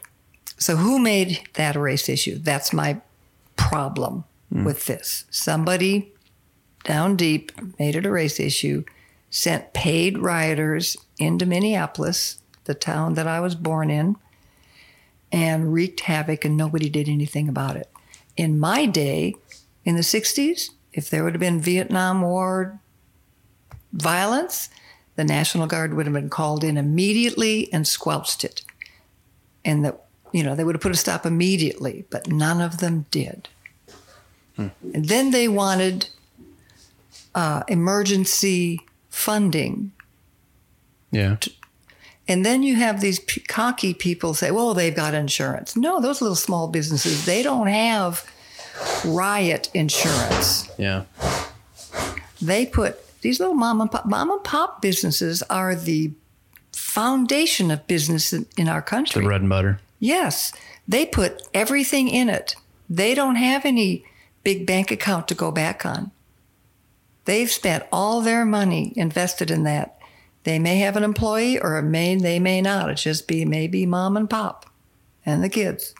Yeah. And black businesses alike and white businesses, mm-hmm. they were, you know, and then all the destruction of the monuments, even monuments that have historical significance for black people. Mm. It was just ignorant, random.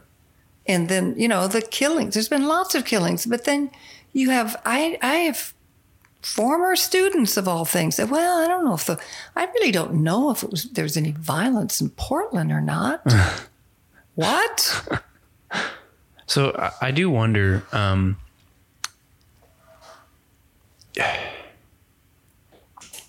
George Floyd, um, all the issues with the African American, uh, what, what they say is African American brutality with police. And I've been talking to a few friends of mine who are African American. They're awesome people. I just kind of, I wanted to know, you know, where they're coming from.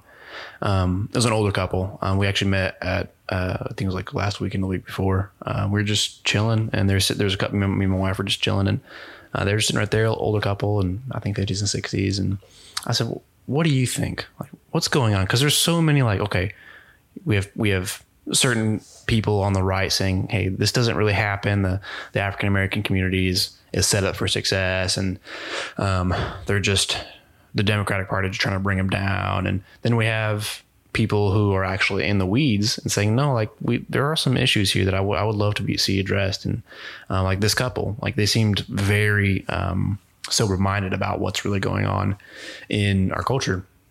And so I was like, you know, for, for, from your perspective, uh, take everything as much as you can, take everything out of the picture. Is what's going on really what's going on? Like, is that how you feel? Like, do you feel the, the African-American community are, um, being brutally taken down by police and discriminated against, and racism, systemic racism is still a thing? And they're like, well, that's kind of a, again, a loaded question. I love asking loaded questions. Um, like, well, yes and no. Cause, um, they haven't necessarily experienced it as, as much as maybe some other people. Um, but really like, like her mom was uh, a slave, you know. Her great, her grand, I think it's actually her grandmother was a slave, and her great grandmother was a slave. And like, I can't imagine what that would even be like. That's terrible. And I think, um, some of those effects we still see today, because it's still only like a few years ago when you think about it, mm-hmm. you know, though it was, you know, it was a, a civil war happened, supposed to be good. Not even close. Like right. We're still only like one hundred, one hundred twenty years. one hundred years from, from when slavery was still a thing? Well, one hundred sixty. Well, when you look at, or even the early nineteen hundreds, there's still massive, like many states were still practicing slavery. Yeah. The, the uh, Deep South. So shareholders. Yeah.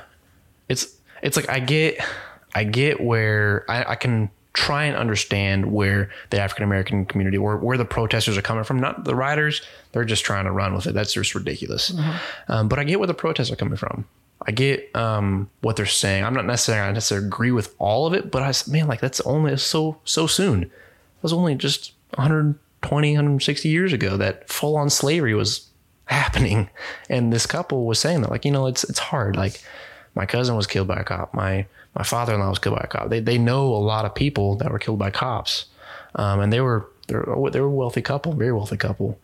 Um, and I don't know any friends who were killed by cops, so I don't really know. Like just from my micro perspective, like I'm not looking at. I'm sure there's a million confounding factors to the situation. You know how we, where and how we uh, were, we grew up and. Um, socioeconomic status, but they're also they're they're wealthy, so it's like those conversations. For me, help me understand where some people are coming from.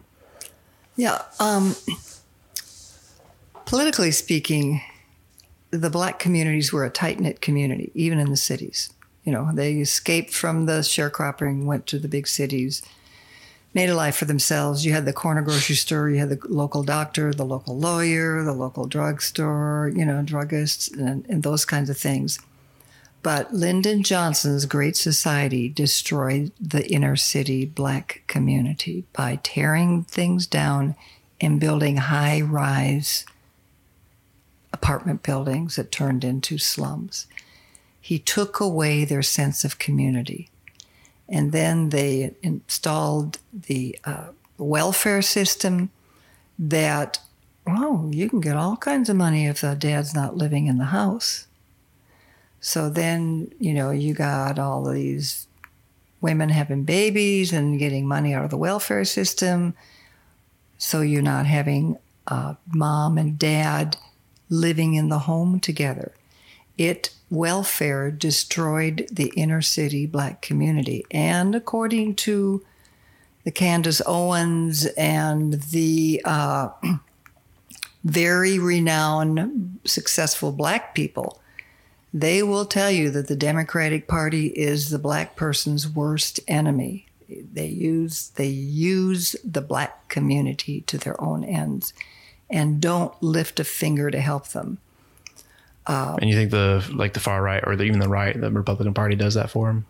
Well, I know that a lot of black people are saying that Trump has done more for the black communities, cities in the cities mm. than anybody ever has. Interesting. Um, and he's instituted some programs to help them.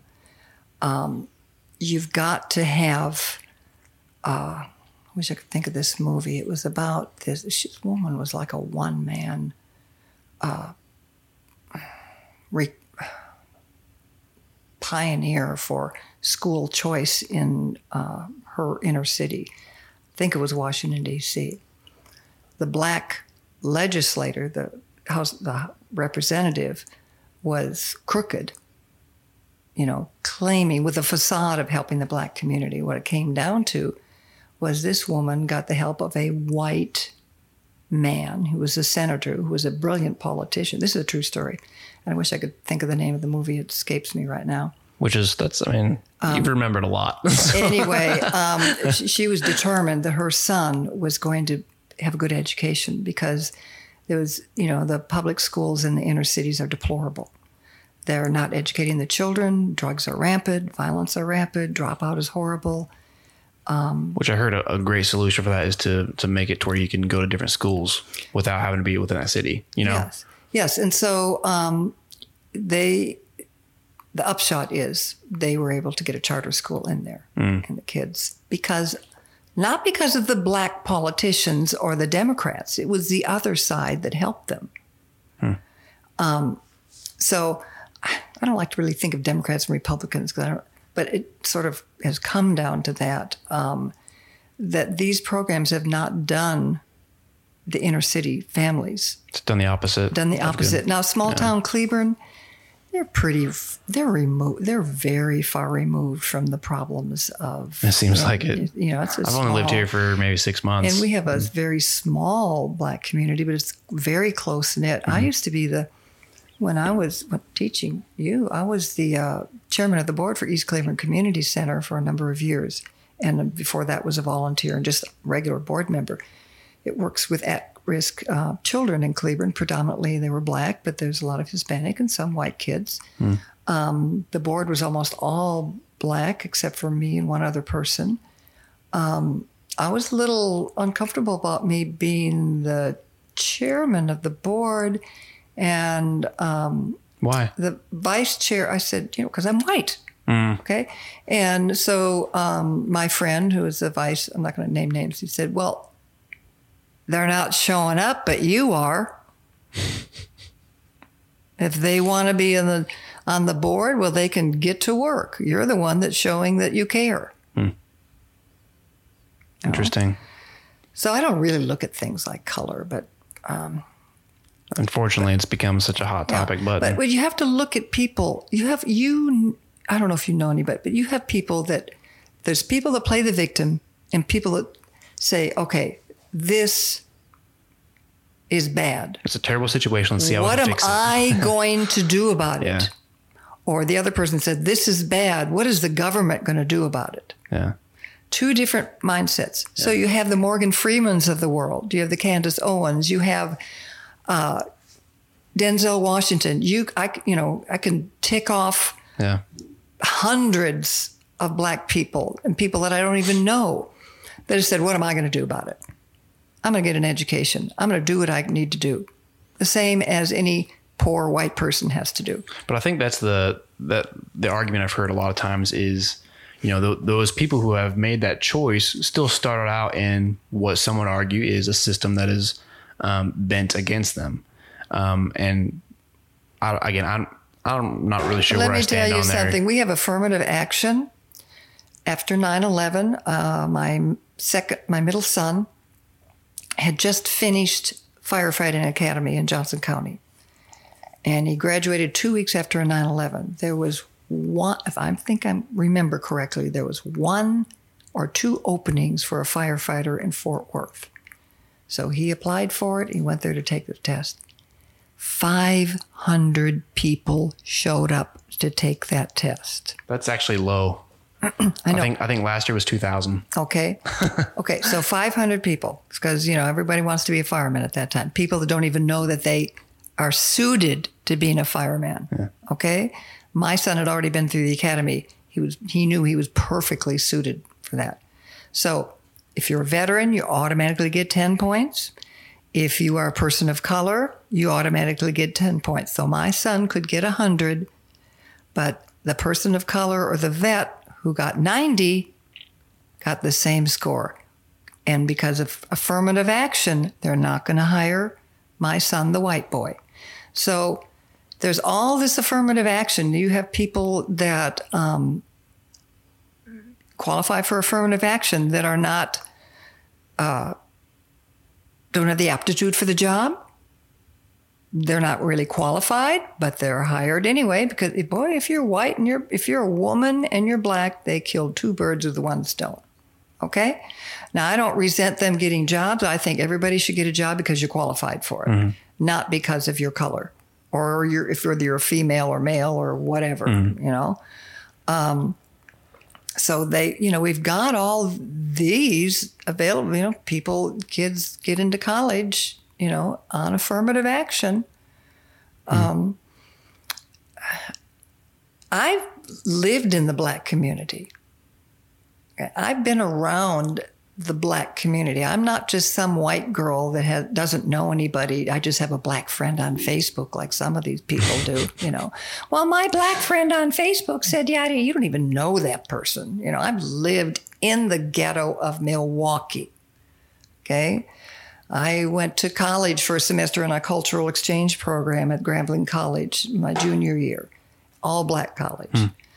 Uh, it doesn't make me an excerpt. It doesn't make me anything. But I've worked in, like I said, charities. Yeah, yeah, definitely. You know, I've been, I've, I have friends. I know people, and I, you know, I'm on a personal basis with these people, and we all have different opinions. Yeah.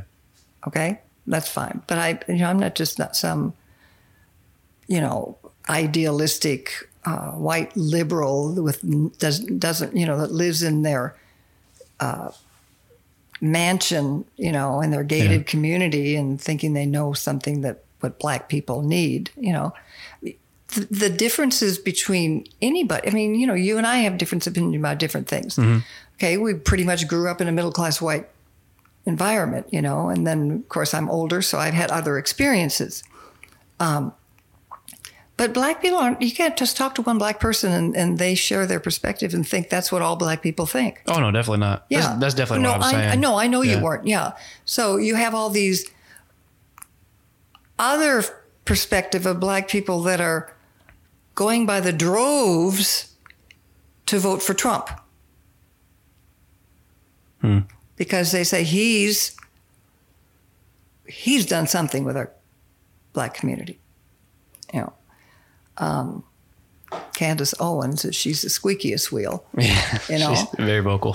yeah. You know, um, but you know, I've, I've seen interviews with, um, well, I can't think of his name, Morgan Freeman. Yeah. You know, he's very, he grew up in Mississippi. That's gotta be the worst place to yeah. grow up back in his day. When you could bust down the door while you're eating supper and drag somebody out and lynch him out in a tree without a question asked. How, how old is he? Do you know? Well, he's older than me, I'm pretty sure. I bet he's pushing eighty. I don't know. I love his voice. It's pretty great. I know, I could right? fall asleep to his voice. Yeah. He's not having any of this. I, I guess my thing about all this is like, I, I think I was just, uh, I, I didn't really know. Like I, I, I read the research. I read all the, I watched all the videos. Um, I came, I came kind of came to a point where I was like, hey, like, Uh, maybe I don't really n- know a lot, but I just, I want to go talk to some people, some of my friends, and see where they're coming from. Like, mm-hmm. like what's up? Um, and from, from my conversations with a variety of different, both African-Americans, minor, different minorities, white people, whatever it is about race. Um, there is something different, um, that I don't really understand, that I, I can't really connect with because, you know, my great grandfather didn't get lynched. You know, uh-huh. my, uh, I don't have five cousins who were killed by cops. Right. So I can see how, like, from, uh, say, the nuclear family, if you're one family and you have five cousins killed by cops and you had, you know, your entire family, two generations removed uh, in slavery, I could see how there could be those mindsets, you know? Absolutely. I agree. And I think some, it's kind of, it might be genetic.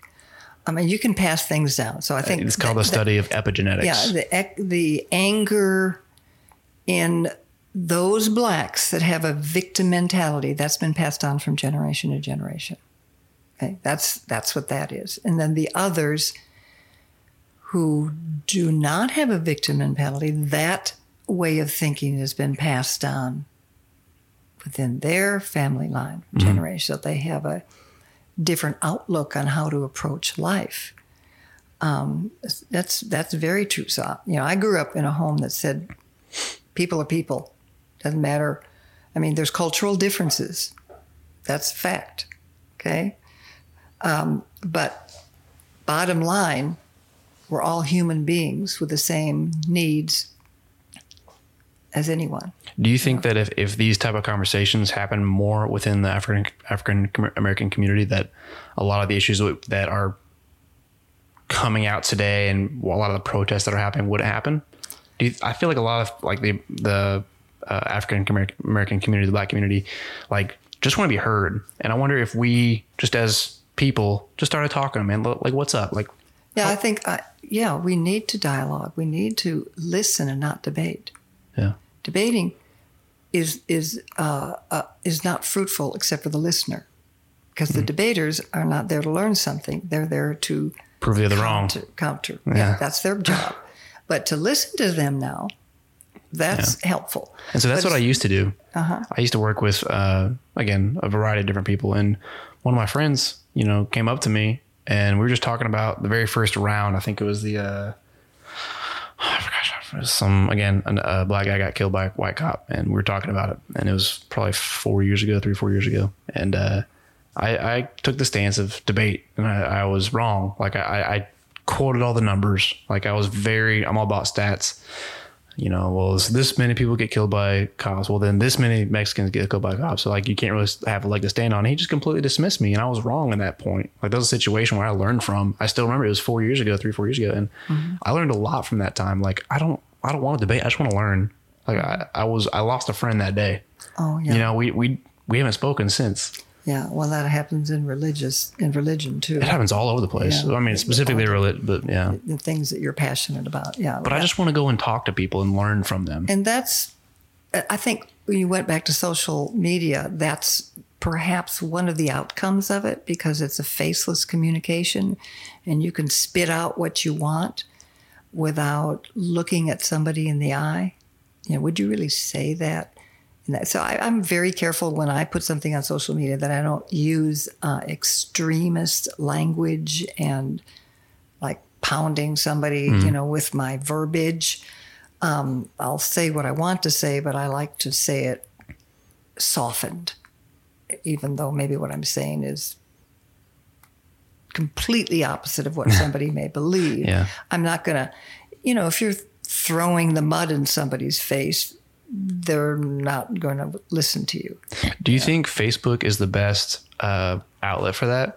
Because even now they they've upped their algorithms are a lot different now, where yeah. where you only like you may have you know five hundred friends or three hundred friends, whatever, but twenty of them may only see your posts, and you may only see twenty of your friends' posts. And it's actually an algorithm that creates a confirmation bias. Like the most engagements are the mo- are the people who are going to be liking it. So the more people that like your posts, those are the people who are going to be only seeing your posts, not the people that yeah. you might have a healthy discussion with. So it's it's honestly a confirmation bias machine. Yeah. Yeah. And I don't like that either. It wasn't like that because I've been on there. Yeah. It's changed. Time. So, but yeah, so we need more face-to-face, but with the internet and cell phone era, people have retreated. Uh, you know, you see people walking down the street on their phones with the next person instead of communicating with them. Person that they're you, sitting okay, with. Okay, so you have to watch uh, The Social Dilemma on Netflix. On Netflix. Oh, I'm not on Netflix anymore. Oh, I know. Okay. Dude, that's fair. That's that. fair. Strong work. Yeah. Props. Yeah. Um, it, But it, it talks about all the social media giants, how they came to be, why people are literally walking down the street, zero eye contact because of the engagement that their phone and social media is giving them. And their um the engineers talk about why that is, and they go pretty deep in, into how um it's they construct engagement algorithms based on a person's psyche. So it's, they're learning how to change behavior based on how much they get someone to engage with a certain topic. Wow. So they can literally brainwash. And that's one of the engineers said that. He goes, you know, you're literally getting brainwashed. It's not just a um, fun thing where you connect with friends. No, like you, you get the things that pop in front of your feed are directly or indirectly changing how you think, mm-hmm. and you're not even realizing it. And he, this is from somebody who created the algorithm. Isn't that crazy? Hence the need to ask questions. Yeah. And he yeah. talked about how uh, like governments are being toppled. I think was it Brazil recently? Hmm. Um, something, I, I, I don't know. I didn't do a follow-up research on it, but they talk about how like Brazil, the entire election cycle got completely whacked, and somebody else that wasn't supposed to get the presidency got it because oh, of social media. The guy that was determined I, to wipe out the the uh, jung, Amazon jungle. That's um, that was. That sounds familiar. It, it was something yeah. crazy, but they, they went into this yeah. long spiel yeah. about how literally social media can topple governments now, oh. based on the highest bidder, mm-hmm. be, because of the algorithms that are now smarter than us. You know? Did you ever watch iRobot? Yes. That movie with Will Smith and the, and the robots were yeah. realized that they're more important. And so they have to entrap humanity because it's protecting them. Yeah. And he said, that's basically what we are now. The algorithms have gotten so smart within social media that um, we can no longer keep up. It's thinking for itself and making decisions based on what it thinks is best for that user. Wow. Scary. That's insane. We've already gotten to that point of A I taking over. Yeah. And we're not even realizing it. Mm. Well, Missus White, it's already nine o'clock. We've been at this for almost two hours now. Mm. This was fun. It was fun. I loved having you on. Well, I guess we should wrap. I could I could probably go on longer. But nobody would listen to us. I, I, I don't care. I was, I was telling um, my my wife, I was like, I don't really care like who listens, man. I just like talking. If if I have fifty listeners or one hundred listeners, it's, man, it's whatever. Like, right. We're just talking about conversation, uh, topics that are hard to talk about. Yes. And no matter where you stand on something or I stand on something, like we're walking out of the room, still hugging bye and still friends, no matter what it is. That's right. So I'd love to have you on again, but uh-huh. I'll call you up. You will. You live, what, two blocks away? Well, not very long, not very far. Yeah. Well, thank you very much, Missus Well, White. You're welcome. It's been a pleasure. But see ya.